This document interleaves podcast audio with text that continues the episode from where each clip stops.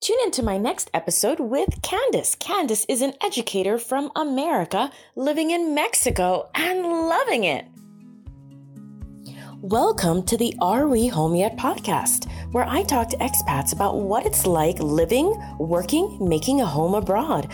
You'll get great information for your move abroad via this podcast. Also, go to the website arewehomeyetpodcast.com and subscribe to the blog for more helpful information to make your home abroad a success. I'm your host, Jalila Clark. Welcome to the show. All right, welcome back to the Are We Home Yet podcast. Today I have the pleasure of interviewing Kandis. Hi, Kandis, how are you? Hi, I'm doing great. Thank you for having me today. Yeah, no problem. Thanks for being here. So, you're an expat. Uh, where in the world are you an expat? Yes. So, right now I am based in Mexico City, Mexico. Okay. And so what's it like there? Like the food, the people, the culture, the environment, what's all that like? It's honestly, it's amazing. Um, like the people here, like from the locals to the foreigners, everyone's very kind, helpful, and welcoming. Mm-hmm. Um, and the culture, oh my gosh, the culture is so rich here, so beautiful, even from like the food to the clothes to the accents. It's all it's all so different, but it's really is it feels like home away from home. So like in the States, of course, you have like what you assume is like Mexican food, like from Taco Bell to the little um the little Tex-Mex places and everything. But I feel like when you come here, it's just different. Like I remember the first time I came to visit um, Mexico City, I was like, "Oh, I want a chalupa." My friend was like, "That's not a not a chalupa. I want a chimichanga." I was, "I want a chimichanga," and my friend was like, uh, "That's not a thing here." And I was like, "Wait, what?" So so confused. But coming here to like move and live, like they have a lot of holiday foods. Like right now is uh, chile de nogada. Like that's like a holiday dish right now, and okay. you know you have like a variety of Mexican foods. that I have never even heard of before until I came here. And, you know, so what prompted you to move to Mexico? Like, of all the places you could have moved to, and, you know, maybe all the places you might have traveled to? Because, you know, I know that like you, you enjoy travel. Yes. So for me, I was first living in uh, Colombia Medellin to be exact. I was there for a year. That was right when COVID hit. And so borders were closing. I said, I have to get out of here.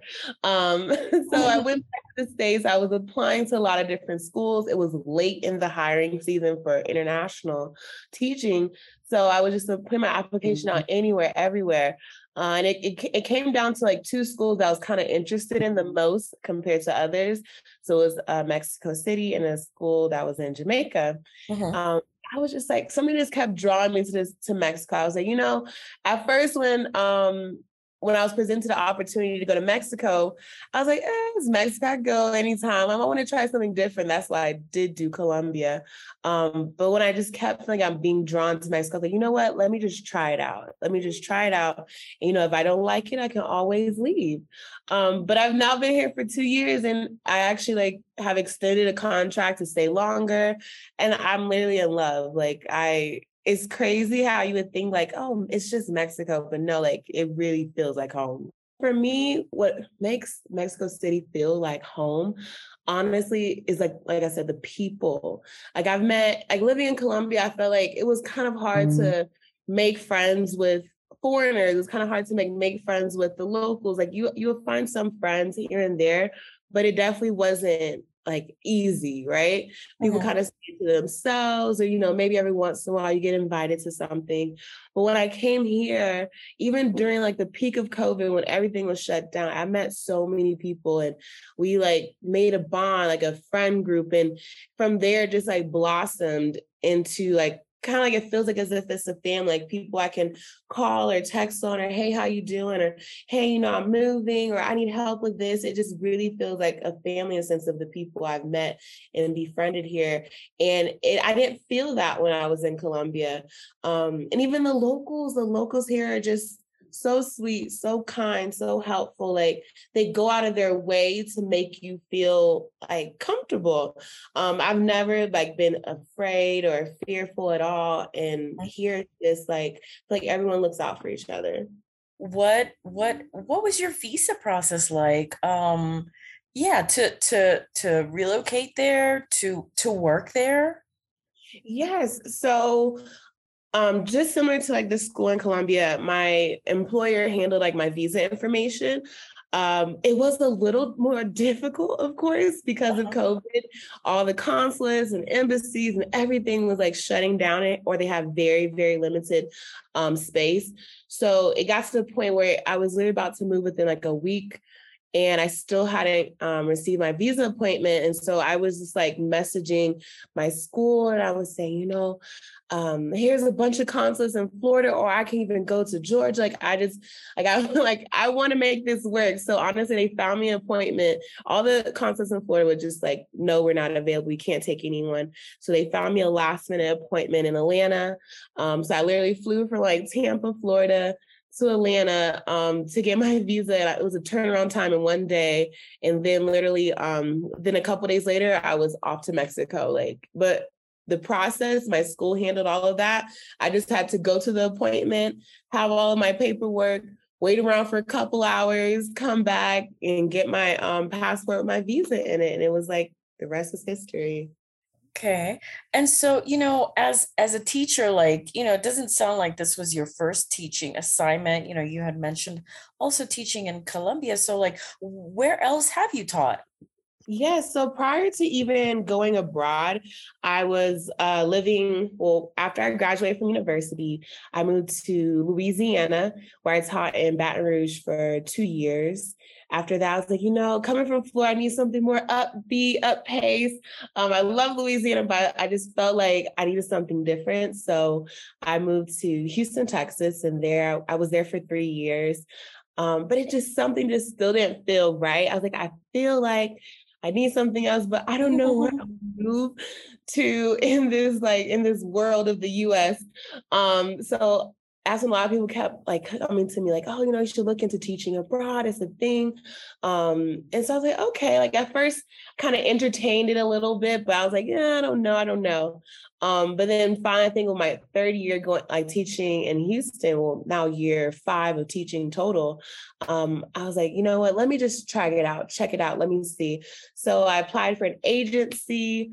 Um, and then from there, from the agency, like I I looked at interviewed at different schools, and I was like, you know, I was first stuck on going to the Middle East. Like I'm going to go to the Middle East. I'm going to go to Qatar or somewhere in the Emirates.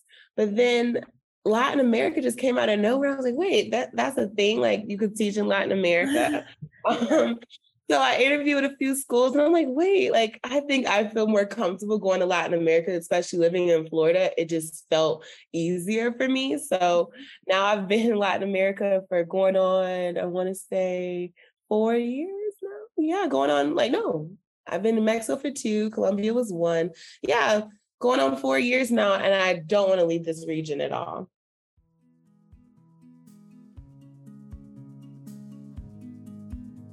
Let's take a quick break. I'm glad you're enjoying the show. Want to make your move abroad as smooth as possible? Download the ebook from the Are We Home Yet podcast.com website for resources in making a home abroad. Unsure how to make money while living abroad? Download the free teaching online PDF with more than 20 online companies looking for people to teach various languages and different subjects. Download these two great items and make your move abroad a reality. Okay, back to the show.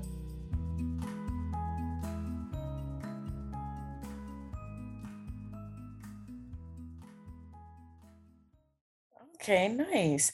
And you know, like I mentioned before, I know that you you enjoy travel. So, what where are the places that you've traveled to? Okay it hasn't been that many, but I'm gonna like try to name them. Um, I guess I always say it hasn't that many because I see some people like, oh, I'm on country 55. I'm like, oh my gosh, I wish.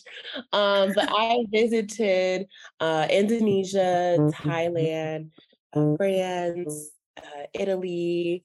I've lived, well, not lived, but I've traveled to um, Brazil, Peru, Chile, uh, Panama, uh, so many places like Honduras, uh, Guatemala, El Salvador. uh, some like Caribbean islands like St. Martin, Bahamas. Um, I've been to quite a few places, but honestly, not as many as I would like to. I would say wow. that. Wow, that's nice. So, you know, with all that travel, like where where did this where did this like excitement about travel come from? Was it just something that, you know, as an adult you decided, "Oh, this is what I'd want want to do?" Um or did you grow up traveling? Like how how did this come about?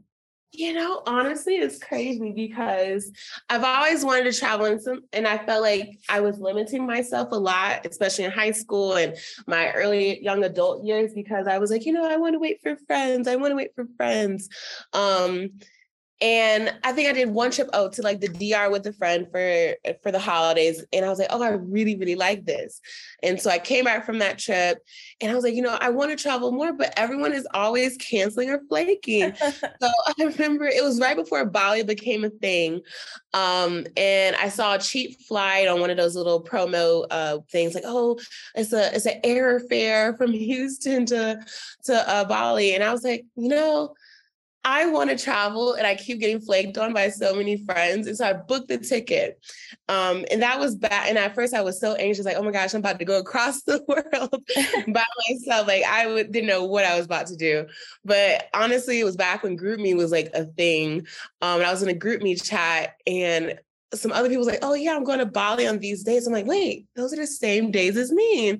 So we all were like, oh, we got the same airfare. so honestly, they're like, you know, you want to join our group? And I was like, you know what? Okay, because I am a little scared to go by myself. So I did that group trip. It was great. Came back and I was like, you know, I keep, I want, I think after that Indonesia, like Bali trip, I was like, I just felt like I caught a travel, but like ever since I was just like always tracking the flights. Where can I go? Where can I go? From there, I found like a flight, like the flight to Paris and Italy. It was mm. super cheap. It went from like a thousand dollars to I think it was two or three hundred dollars. It was like another airfare. So I'm like, you know what? Let's keep doing this. And so from there, I just I caught a travel bug, and I'm always trying to find a way to go see a different country, see a different culture. Because for me, it's like every time I go to a different country and just like try to immerse myself or like understand, I just gain a sense of like awe and warm feeling. I just want to learn more about the people in this world. Wow. So when I first came to Mexico, I um before I even came, I had met a girl. I think I met her on a Facebook group or something, and I stayed in touch with her. So she told me, "Hey, whenever you come back to Mexico, let me know. There's a, a WhatsApp chat um, that I'm the admin of." And I was like, "Okay." Uh, so that mm-hmm. was when I was living in Colombia, but I didn't plan to come to Mexico So, But we stayed in touch, and then when I did accept the job here, I was like, "Hey, you know, I'm moving to Mexico City. I know you don't live there anymore." But can you add me to the chat? And so she added me to this WhatsApp chat, and it's like a group of um, it's a large group of uh, like black expats in the in the city. So not just from the states, like there's people from all over the world, like different countries, um, from the African like diaspora.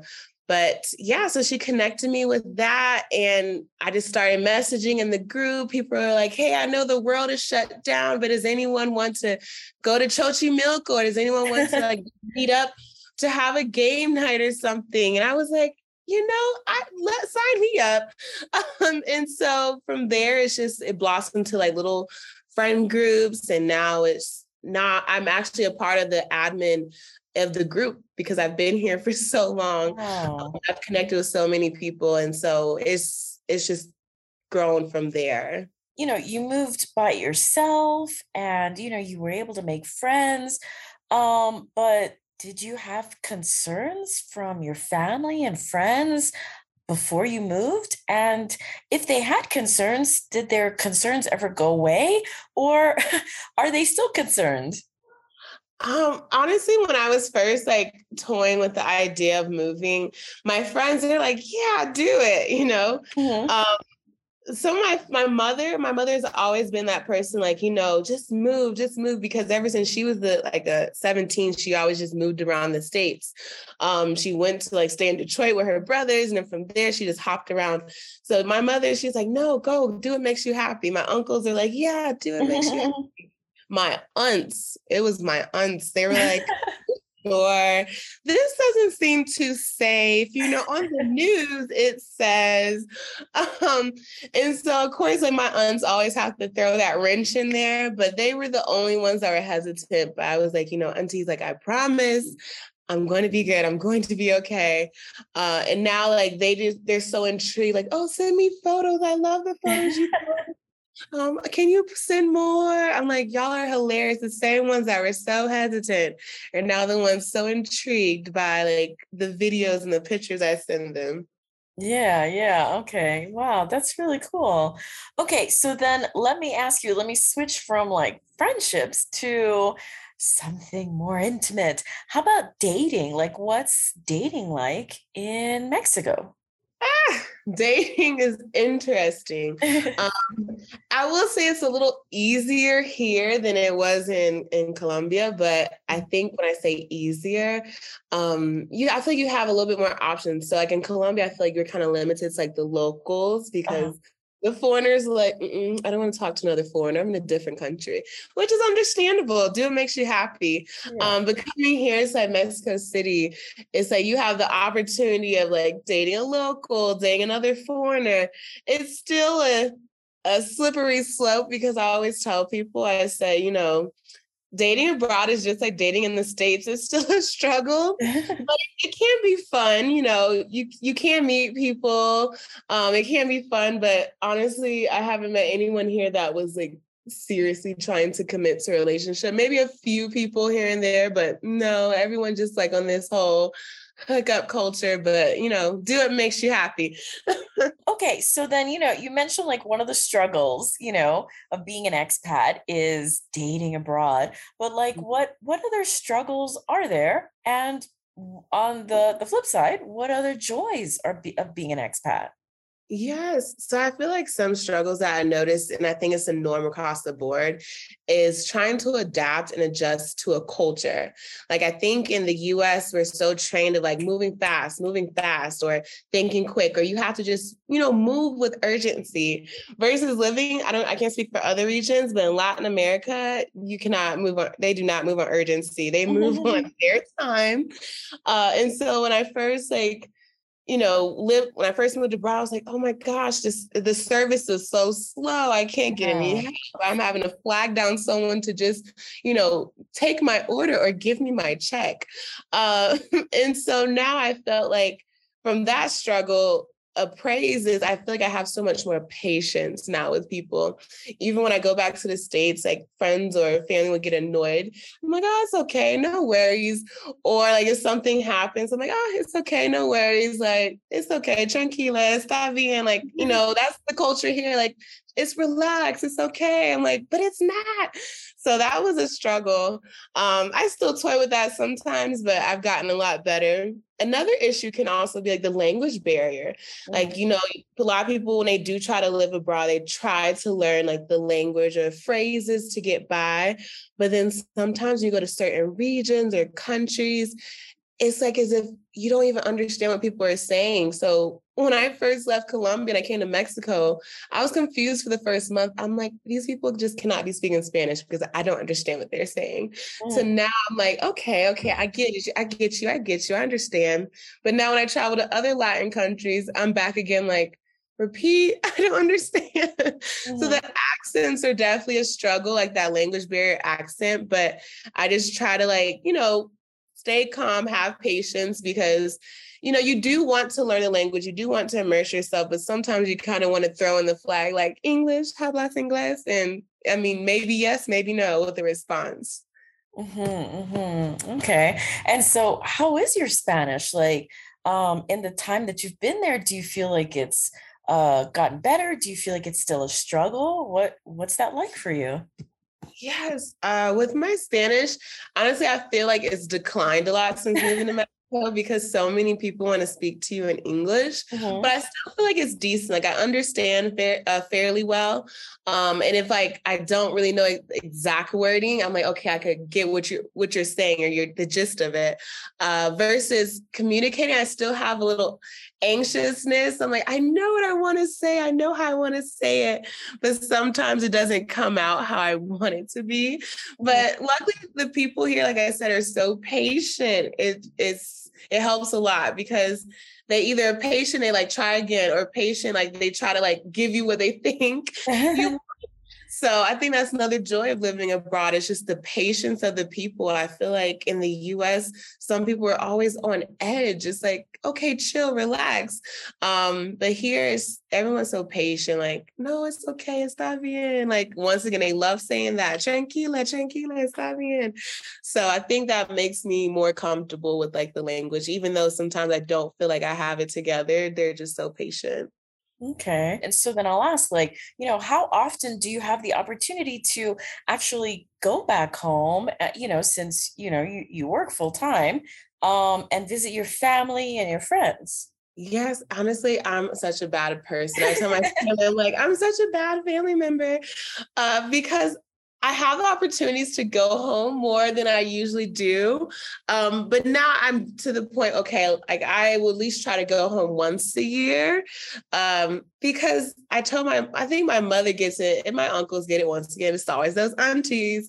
But I think I told them I'd rather go travel than come home. and at first they like, you know, they didn't really understand or they were a little supportive. But then my mom was like, okay, when are you coming home? so now I'm like, okay, I'll come home. I'll try to come home at least once a year, but I do want to take my other time to travel and visit other places. So it's one of those things like we have to compromise, but I do try to go home at least once a year. Okay, okay what prompted you to become a teacher to begin with because you know the idea was not to teach abroad you know um so like what what was it about teaching that inspired you yeah, so honestly, I went to school for early childhood education. Um, but what really got me into wanting to teach was I knew I wanted to work with children. Uh-huh. Uh, I think it was like my high school, my senior year of high school. I had was like kind of like a, a, teacher's assistant for an intensive reading class. Mm-hmm. And it really broke my heart when it was a boy. He was a, a ninth grader, a freshman, and he didn't know how to read, mm. didn't like didn't know how to write, like it was a mess. Like when we had a spelling test, I think one time, it was literally chicken scratch. That's when I realized he didn't even know how to write nor read. Um, so that really bothered me. The fact that this kid had went through all these years of school and no one was like, something's not right. um, so that really, I was like, okay, I want to work with children, but I know I don't know what I want to do. So when I first got to university, I tried to take like, you know, the classes to lead to be a psychologist or a therapist or something, but I did not like them at all. They were so boring to me. Uh, so then my friend, my, I think spring semester, my friend was like, hey, you know, you should take this intro to education class with me. And I was like, you know, okay, I'm still working with kids. Let's see. Took the class, fell in love, applied for even like transferred my major from exploratory, which was undecided, to edu- like early childhood education, and the rest was history. Um, but I love working with kids. I feel like I get to also still be like my little therapist to them as well. Um, so that's what really just got me into education was that one boy, that one boy that blew my mind. What's the difference and the similarity of teaching in Latin America compared to North America. And, you know, um, and then also like also tell us about the pay. Like you know is is there a drastic difference? Is it pretty similar? I mean i don't know since i never taught in america so i'm curious as well. Yes so I will say, like, the difference between teaching in Latin America versus teaching in the States is I feel like in the States is just such that high pressure and stress to like test, test, test, data, data, data, and not think about the whole child. Uh-huh. Um, I'm not saying like it's perfect in Latin America, it's probably not perfect anywhere, right? Uh-huh. But I feel as if the schools that I have taught at, the the focus is the happiness of that child and like just the growing of that child. I guess education is important, but they really do want to foster that joy of kids loving and wanting to be in school. Mm-hmm. Um, is not super high stress with data and testing. Yes, we still do it, but you're not judged and based on how good of or an effective teacher you are versus in the States, like they based your effectiveness on how your students perform versus abroad, it's not really like that. It's just, you know, the whole child is the focus and center. Um, pay, it's different. Um, I feel like I pay, I make less, but the crazy thing is, is while yes, I technically make less on paper, I save more. Mm. And it's weird when I say that I save more, but I think it's because the fact that yes, I'm getting like a stipend for housing. So a lot, a portion of my housing is already kind of paid for. Uh, utility bills are so cheap here. Uh, food is so cheap here as well. So, and also the fact that I don't have a car anymore. I don't have to worry about a car note, insurance. I don't have to worry about all these other little factors and fees that I had in the States. And so now, like, my big, my largest bill is my cell phone bill, which is like $25. Everything else is super cheap. So I'm actually able to save more. Um, because I don't have all the things that I had when I was in the States. Mm-hmm, mm-hmm. Okay, so your cost of living sounds phenomenal. You know, you've mentioned that you've never felt unsafe there.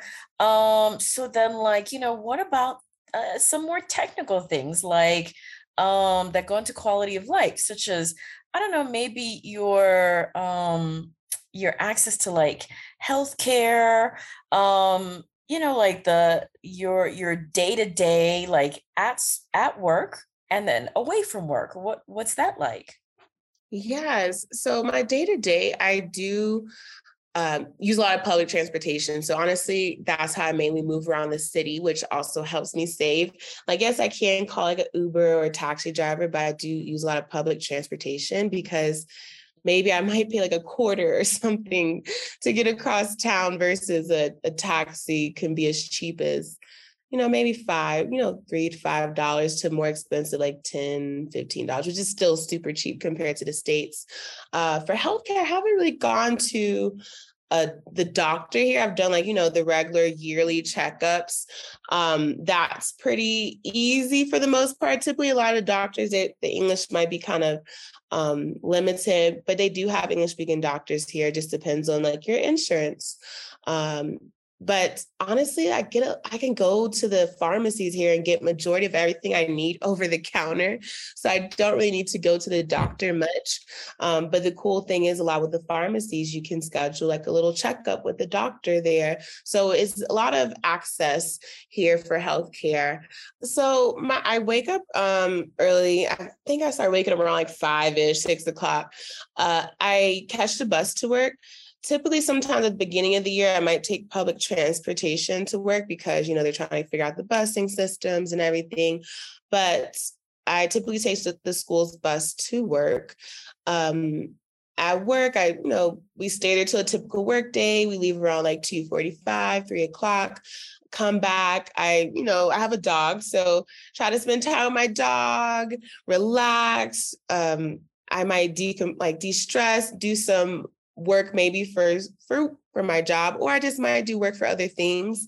Uh, but once i honestly get home from work i do not try to bring my work home. So that's my time to spend with my dog myself uh, friends are doing anything i'll go out with friends. Same thing with the weekend i do have like a little part-time job i might work on a saturday or sunday for like a couple hours but after that I'm either out with friends or I'm chilling at home with my dog, or I might just go and do something random around the city.